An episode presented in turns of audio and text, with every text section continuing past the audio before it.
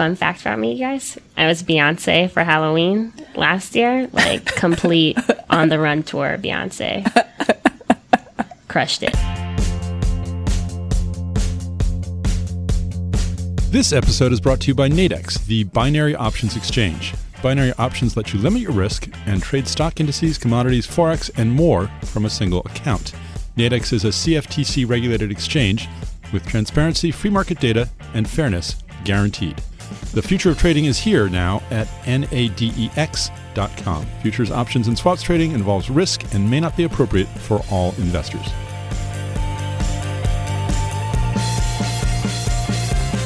And welcome back to Bloomberg Benchmark, a podcast about the global economy. It is Thursday, December 3rd. I'm Tori Stillwell, an economics reporter with Bloomberg News in DC, and I am joined by my co host, Aki Ito, our editor for Benchmark, who is also in DC with me this week. Hey, Tori, how's it going? Good. It's so weird to be looking at you. I know, it's amazing. it's so rare that we get to be in the same room together. That's right. Aki was in town for our party two nights ago. Yeah. Thank you so much to everyone who came to our party. It was so fun.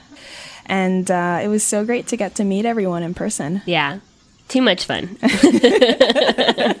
well, let's talk about the big economic news of the week. Um, and the, the thing that comes to mind for me is the IMF adding the yuan to its basket of reserve currencies. Yeah, historic moment. Basically, the International Monetary Fund has this basket of currencies, and it's called the Special Drawing Rights basket. That sounds really boring and complicated. But basically, think of it as an international reserve asset.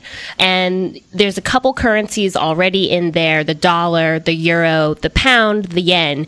And now the yuan is, is being added to that as well. It's the first change in the makeup since 1999 back when I was a reporter in Japan, I started there six years ago and people were talking about this and it finally happened. So it's almost kind of a surprise that it's taken this long for the yuan to be added to this basket. Yeah, and people are saying it's sort of like a stamp of approval, um, a sign that the international community is really behind China's efforts to really transform its economy and, and become a bigger player. Yeah, so one of the criticisms of China, I think we talked about this in our second episode too, but uh, one of the criticisms has been that the Chinese government has such tight control over its own currency, and China's government is starting to loosen some of that control now. So the move uh, the other day was kind of in recognition of that. Turning to our topic for today, if you've been anywhere near a radio in the last month or so, you've probably heard Adele saying hello to you from the other side. And if you haven't, which seems to me like it would be impossible, but if you haven't, here's a clip. So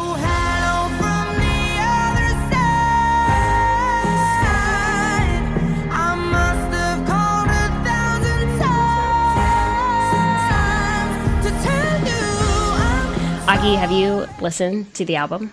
Yeah, I love it. Yeah? I just love it. I still think I like Taylor Swift better. Oh God. you know my feelings on that. Um, well, anyways, Adele has been crushing album sales. Data from Nielsen Music show that she sold 3.38 million copies in the US in her first week. NSYNC and their album No Strings Attached previously held the record for most album sales in the US in one week, and she beat them in just a few days after her release. And uh, she also surpassed the first week sales of an album in any territory, which was previously held by Hikaru Utada's 2001 album Distance, which apparently sold more than 3 million copies. Fun fact I was definitely a purchaser of this album. It was probably my favorite growing up, my favorite, uh, one of my favorite albums growing up. And um, she also went to my high school. That's pretty significant claim to fame. Yeah, I know. the American School in Japan. Well, I was like every other teenage girl and obviously had the No Strings Attached album from NSYNC. Justin, you will always have my heart. Um, but it's pretty it's pretty hard to talk about how widely Adele's album sold without mentioning the fact that she did not make it available to streaming services like Spotify and Apple Music at the launch. Taylor Swift and Beyonce have also had huge success with their album launches by holding back their music from streaming services. But that seems to run a little counter to, to where people think the industry is heading.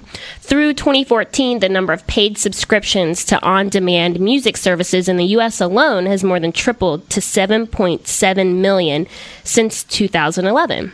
And all this made us want to know more about the future of this $15 billion global music industry, how it's going to coexist with streaming, and why we're talking about it on an economics podcast. And for that, we're bringing on Lucas Shaw, who is an entertainment reporter here at Bloomberg, based in LA. Hey, Lucas. Hey, how's it going? Great. Good, thanks. How are you? Good. I uh, I was also a purchaser of No Strings Attached, uh, but I can't say I bought the the Japanese record. I used to like I used to know the whole dance to like bye bye bye, you know, and like jump and then like do the arm in front. Can you still do it? Yeah, l- later. After. Really? Well, they sort of they sort of mimic the butterfly with their hand, right? right. Like exactly. Lucas, are you a user of Spotify or Apple Music? Uh, I I pay for both. You pay for both. Yeah. I pay for Spotify. Ditto. Same here. It's amazing. So the way I consume music is I discover music on Songza, which I think oh. Google recently bought.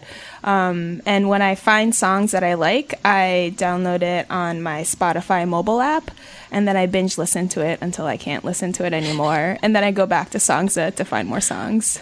Huh. So you don't use you don't use Spotify to discover music. You don't use YouTube to discover music. No, not really. I feel like so Songza uh, they curate music through human musicians. Um, they don't really use an algorithm uh, necessarily to create the playlists, and I think that makes a huge difference in in my opinion. Yeah, I just got uh, I'm I got signed up for this new human curated uh, music service that's in beta where you tell that you answer a bunch of questions about your tastes and then you have kind of a one-on-one uh, communication with someone who sends you a new playlist wow. every week or two. It sounds like uh, sort of what we talked about on the robots podcast, where it's like a premium now for like people to do yeah, this yeah, stuff that yeah, algorithms I love it. like a human matchmaker. Right, exactly. well, I mean, Lucas, let's talk a little bit more about the music industry and and how it's been disrupted by streaming and really link it to economics here. And I think you point you put it really well um, in a conversation that we had earlier this week about it sort of being a microcosm for the broader media industry. Yeah, I mean the, the, the recorded music business was the first one to kind of suffer from the proliferation of the internet because the files are pretty small and so they they were easy to, to download to share. You know, as the recorded music business peaked around the turn of the millennium, 1999 2000, where it was 40 billion dollars compared to the the 15 billion dollars that you said uh, it is now, that was the peak of the CD boom, where you had the record industry convincing people to shell out 15 18 dollars for a cd when they probably just wanted a song or two right uh, so you Wait, had lucas what was your first cd my first CD. I think it was a, a, Red Hot Chili Peppers greatest hits album. It was That's like ten good songs. First CD. Ten yeah. songs from the early, more funky rock days of the Chili Peppers, and I bought it at Rockaway Records. Mine was Shania Twain, so I think you did a little bit better than me. but sorry, what were you saying? Yours probably sold better than this uh, the ten best. Yeah, so this this kind of uh, this CD the, the CD fueled boom in the record business started to peter out after that this boom in 99 2000 when you know you had three of the the five fastest selling albums came out in 2000 that was when i believe no strings attached came out and set the record you had a backstreet boys album and you just had people going crazy for cds and then napster came along and limewire and kazaa and all these different file sharing services and so younger people no longer needed to to buy albums. They would just rip everything and download it for free. So that started to eat away at the business and the record business was very nervous. And and then Apple came around and invented iTunes which at the time you know they sort of forced the music industry's hand but the music industry also hoped that it would stop this this proclivity for file sharing. And I think what ended up happening is digital sales did increase but they didn't increase faster than CD sales declined. So the music industry mm. has basically been a state of perpetual decline for the past you know 15 to 20 years. And there's been some discussion in recent years as to whether we're going to see something similar happen in video. You know, you've never seen file sharing or piracy kind of unsettle the the TV and movie business to the same extent because the file sizes are so much bigger and because the quality of ripped material tends to be lower and you want to watch it on a big screen. You know, music you can sort of listen to on any device. People are a little less particular about the quality. However, you have all of these streaming services popping up on the video side, whether it's Netflix, Amazon, Hulu. Um, and just one or two of those seem to be substitutes for the entire kind of TV ecosystem for some younger consumers. And you also have a lot of young people watching video for free on YouTube rather than, say, watching Nickelodeon. You know, another industry that I feel has tanked as a result of the internet and all its free and extremely cheap goods is journalism. Yeah. Well, So- journalism and music were, were the ones that, that got hit the fastest because, again, it's very, you know, you had a lot of people offering journalism articles for free that, that pe- people previously had to pay for. Right. So they're they're both great examples of industries that have been completely quote disrupted, as the Silicon Valley types like to say. I try so hard not to use that. But they no, they really are uh, great examples of how the internet has just totally transformed our economy and the and the way we do things. Um, and so, how has the music industry received streaming services? It seems like it's kind of like a grudging acceptance. I don't I don't know. Yeah, that's probably fair. You know, it's they have a very complicated relationship with them because on the one hand, most of the record labels own stakes in streaming services, so they obviously don't own anything of Apple Music. Apple owns that outright, but record labels have a piece of Spotify, so they do have a vested interest in it succeeding. Um, but their their hope is that they can convince as many people as possible to pay for Spotify rather than use the free tier. So Spotify's strategy is they have this they have a free service that is almost as good as the pay service, and they hope that that kind of serves as a funnel to mm. bring in lots of customers who, when they see how much better the pay service is, will want to pay. And as it stands now, about a quarter of all Spotify users are paying subscribers, and the record industry would like that to be more like a third or a half. And so they're in this constant state of negotiation where they, they want Spotify to grow because it's a much better alternative to YouTube, but they want Spotify to be better at getting those customers to pay. Uh, so they're in this they're in this constant state of push and pull. Yeah. So people, the record industry is cheering on Spotify more than YouTube because YouTube is completely free, whereas for Spotify, some people pay for it. Yeah, and YouTube just introduced a, a Right, pay they're working on service, that. But there's a lot of doubt as to whether that will actually work. And the payments that they get from Spotify are just better than YouTube. I mean, the whole the creative industries uh, have had to begrudgingly accept YouTube, but none of them like it because YouTube has introduced this idea that you can find any video, any song ever, and not have to pay for it. And the ad rates on YouTube are so low that payments are, are minuscule for a, a major media company. and are Really things like uh, Spotify and Pandora profitable yet, or are they still working on that? No. Not Uh, yet. yeah, Pan- Pandora has reported a profit a couple times in its 15-year history, uh, but but not often. And even when they do, it's a, a really small one. Spotify's not public, but from everything that you know, leaked documents and what people have been told, they're they're not profitable either because these services have to pay out a tr- most of their revenue to the music business. Uh, and so they tend to point the finger at the music business and say, hey, we're actually paying enough out. You guys are not properly compensating your artists. The problem is, is that they're all fighting over a, a shrinking pie. That's a good point. And uh, let's pick up on sort of, I guess, the benefits of streaming uh, for musicians, for the industry, for consumers, and the drawbacks after this break. What do traders want? To limit risk, access every opportunity, and trade on a level playing field. Nadex binary options let you set your maximum profit and loss before the trade, so your risk is always limited. Find opportunities in multiple markets, stock indices, commodities, forex, even economic numbers, and Bitcoin, all from one account and platform. Nadex is a CFTC regulated exchange with transparency, free market data, and fairness guaranteed. Innovations the financial industry needs, and Nadex already has. That's why we think binary options are the future of trading. And it's here now at nadex.com. Futures, options, and swaps trading involves risk and may not be appropriate for all investors.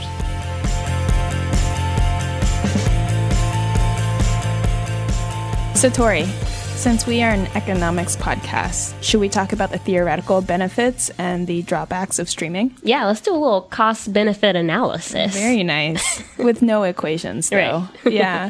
So, first of all, I guess one benefit is that some people think of streaming as advertisement for artists, the way that radio is. People say it could be a way for consumers to discover new music that you may not have heard otherwise, which, you know, helps artists create a bigger fan base. Um, that's certainly the case for me with services like Songza. Yeah, and another uh, thing that we've we've talked about already is that they are actually at least getting paid per listen, even though it may be like a fraction of a penny per stream. At least they're not getting pirated like they were before. That's right. So, Tori, what are the drawbacks of streaming for musicians? Well, that fee rate is super low. You'd have to stream it all the time, basically, to make money off of it, to be able to quit your job and do this. Um, if they're just, if you're not really selling any albums. If I were an artist, I'd probably just like leave my laptop up all the time and just like do a continuous loop of my songs. um, so yeah, the fee rate is is tiny, and also people don't have to buy a whole album just to get that one hit song. You know, I don't have to buy the whole Christina Aguilera album to hear Genie in a Bottle anymore and just play Genie in a Bottle whenever I want. Although that's not the fault of streaming services, right? iTunes was the one that ultimately unbundled Yeah, song sales. very true. Yeah. And then looking at the consumer's perspective, which I think is, is sort of easy for us to run through because we're all consumers of streaming services. Uh, you get this huge library of songs that you didn't have access to before for basically the same price as a CD every month. Yeah. I mean, you pay for Spotify, I pay for Spotify, Lucas pays for both Spotify and Apple Music. That's got to mean that we find incredible value in it. Yeah. And Lucas, I knew nothing about Apple Music. I mean, do you like it? Ha- Yeah, I, I pay in part because it's my job. Right. so I feel like I Good need, point. Wow, do you get to expense that? I do not. You need I to don't- talk to your boss about that. I know. I pay for cable. I pay for Netflix. I pay for Hulu. I pay for Amazon, uh, Spotify, Apple Music. None of this is expensed. It's a, it's uh, it's unfortunate. You're getting ripped off. I am. Apple Music is, is is most streaming services are similar. They have un, this unlimited or seemingly unlimited library of music. One of the things that Apple introduced to try and differentiate its service was this radio product where they have a live radio show around the world 24 hours a day uh, with hosts in Los Angeles, New York, and London. That's actually free. You don't have to pay for Apple Music to to get that. Um, and then they also have a slightly different approach to curation, which is sort of a, a buzzword in, in the music streaming circles, because one of the problems that people have with Spotify, with any of these, is that wa- the, the library is so vast that it's really hard to discover things, to find things, to, you know, to either stumble upon new music uh, or kind of remind yourself about music that you do like. And so there is a, a part of Apple Music that is kind of tailored for you, which I find to be good, not great. And I think some of that's because I tend to toggle between the two services, so it only knows kind of one segment of my listening habits. Right, right. You know, it's really interesting how the record industry is declining. You know, we said it used to be 40 billion, now it's 15 billion. And we also talked about how Spotify and Pandora, they're not really profitable yet because they have to pay out so much in royalties. Mm-hmm. The big winner here is is us here. It's the consumer. Well, a paper published in October, I believe, by Luis Aguiar. Did I did I say that right, guys? I think so. Okay. That sounds right. And incidentally enough, Joel Waldfogel, who we had on the show last week, um, they've looked into this. They want to know how streaming impacts the music industry in money terms. Yeah. Um, and it's they they had some really cool results. Yeah, so basically, they found that streaming does indeed discourage people from buying permanent downloads on iTunes. Um, so it does displace record sales, but it also drives down piracy because uh, services like Spotify and Pandora they make it easier for consumers to listen to music. Um, so in effect, they found that it's revenue neutral to the music industry, which is Doesn't kind really of interesting. hurt or help them. Yeah, yeah, yeah. That's not really the kind of narrative that you hear, I think, in the mainstream media. Well, if, if the streaming industry were to grow large enough, it would actually be as good, if not better, than the recorded music business. This is a point that, that people at record labels make all the time, is that the the annual spend for a, one streaming service, say it so it's nine ninety nine a month, that ends up at one hundred twenty dollars a year, is more than your average consumer ever really spent on CDs. So if you can get enough people, if you can get to kind of to mass with streaming, it's it's great. The the question is whether it can get there or if there are enough people who are willing to fork over that 9.99 a month to make it worth it. Yeah, I think that's a really great point, and uh, it's it's a great challenge um, for the music industry to kind of figure out, and also the technology industry to figure out. Because if they can get this right and they can get music industry sales back up again, that might be a model for other industries that are also getting digitally disrupted. And we talked about Adele at the top of the show, so I want to loop back to that as we wrap up. But I mean, Adele, Taylor Swift, as we mentioned Beyonce, the Queen, they took a stand against streaming and their albums sold like crazy. They made us all buy music. Is this something that other artists can do? Is is it a viable option or is this something that only those three ladies will be able to to make work? That is a question to which we don't yet know the answer. It's being debated at a lot of the different record labels. You know, th- this idea of making something available only for purchase and then kind of uh, distributing it to secondary platforms where it's you know, like treating Spotify and, and, Apple Music essentially as a second window is what happens in most other sectors of the entertainment business. So if you look at the movie business, a movie comes out in theaters first where you have to spend to buy a ticket and then popcorn and all that other junk. And then later on, you can watch it on HBO or Netflix or wherever it is. In the TV business, usually, you know, you'll have a show premiere in one place and then it's what's called, it's syndicated to other people. So there are multiple different points at which the rights holder collects for that property. It's been harder to make that happen in the music business because it's been hard to get people to pay for anything to, to begin with. So the question for, for record labels, for artists, is uh, whether kind of most artists can can kind of uh, can employ the strategy that Adele, Beyonce, Taylor Swift have used and get people to buy more in those first you know first few weeks, first couple months, and then put the music out on streaming services, or is that really only does that really only work for artists who don't need right. these other Mega services ballers, to promote basically. them and who are so popular that they can actually force people to go and spend money? You know, we're we're having a test on Friday with probably with Coldplay. I, I just wrote a, a story this morning about how they have previously withheld their album from Spotify, withheld their past couple albums. They have a new album coming out on Friday. They haven't said what they're going to do. So they could, again, withhold it from services. The danger for them is that their record sales are in decline. So do they really have the power to, to force people to go out and, and spend? Well, that's a great question Guess for we'll us find to end out. on. Yeah. Yeah. Lucas, thank you so much for joining us today. Thanks, it was fun. Well, that's it for us today. Thanks again for listening to Bloomberg Benchmark. We'll be back again next week. Until then, you can find us on the Bloomberg Terminal and on Bloomberg.com and also on iTunes, Pocket Cast, Stitcher, Google Play, and all the other platforms. And while you're there, please take a minute to rate and review the show so more people can find us. And as always, we love to hear what you guys thought about the show. So talk to us, follow us, don't troll us on Twitter at, at Tori Stillwell and at Akiito7. And our guest Lucas is also on Twitter at, at Lucas underscore Shaw. See you next week. This episode was brought to you by Nadex. You know, any long term investment is going to go through short term dips and price fluctuations. Nadex binary options let you turn those short term movements into trading opportunities. You decide your maximum profit and loss before each trade, so your risk is always limited. Trade stock indices, commodities, Forex, even Bitcoin and economic numbers, all from one account on a CFTC regulated U.S. exchange. Instead of just watching the market's ups and downs, turn them into trading opportunities at nadex.com. It's the future of trading, N A D E X.com. Futures, options, and swaps trading involves risk and may not be appropriate for all investors.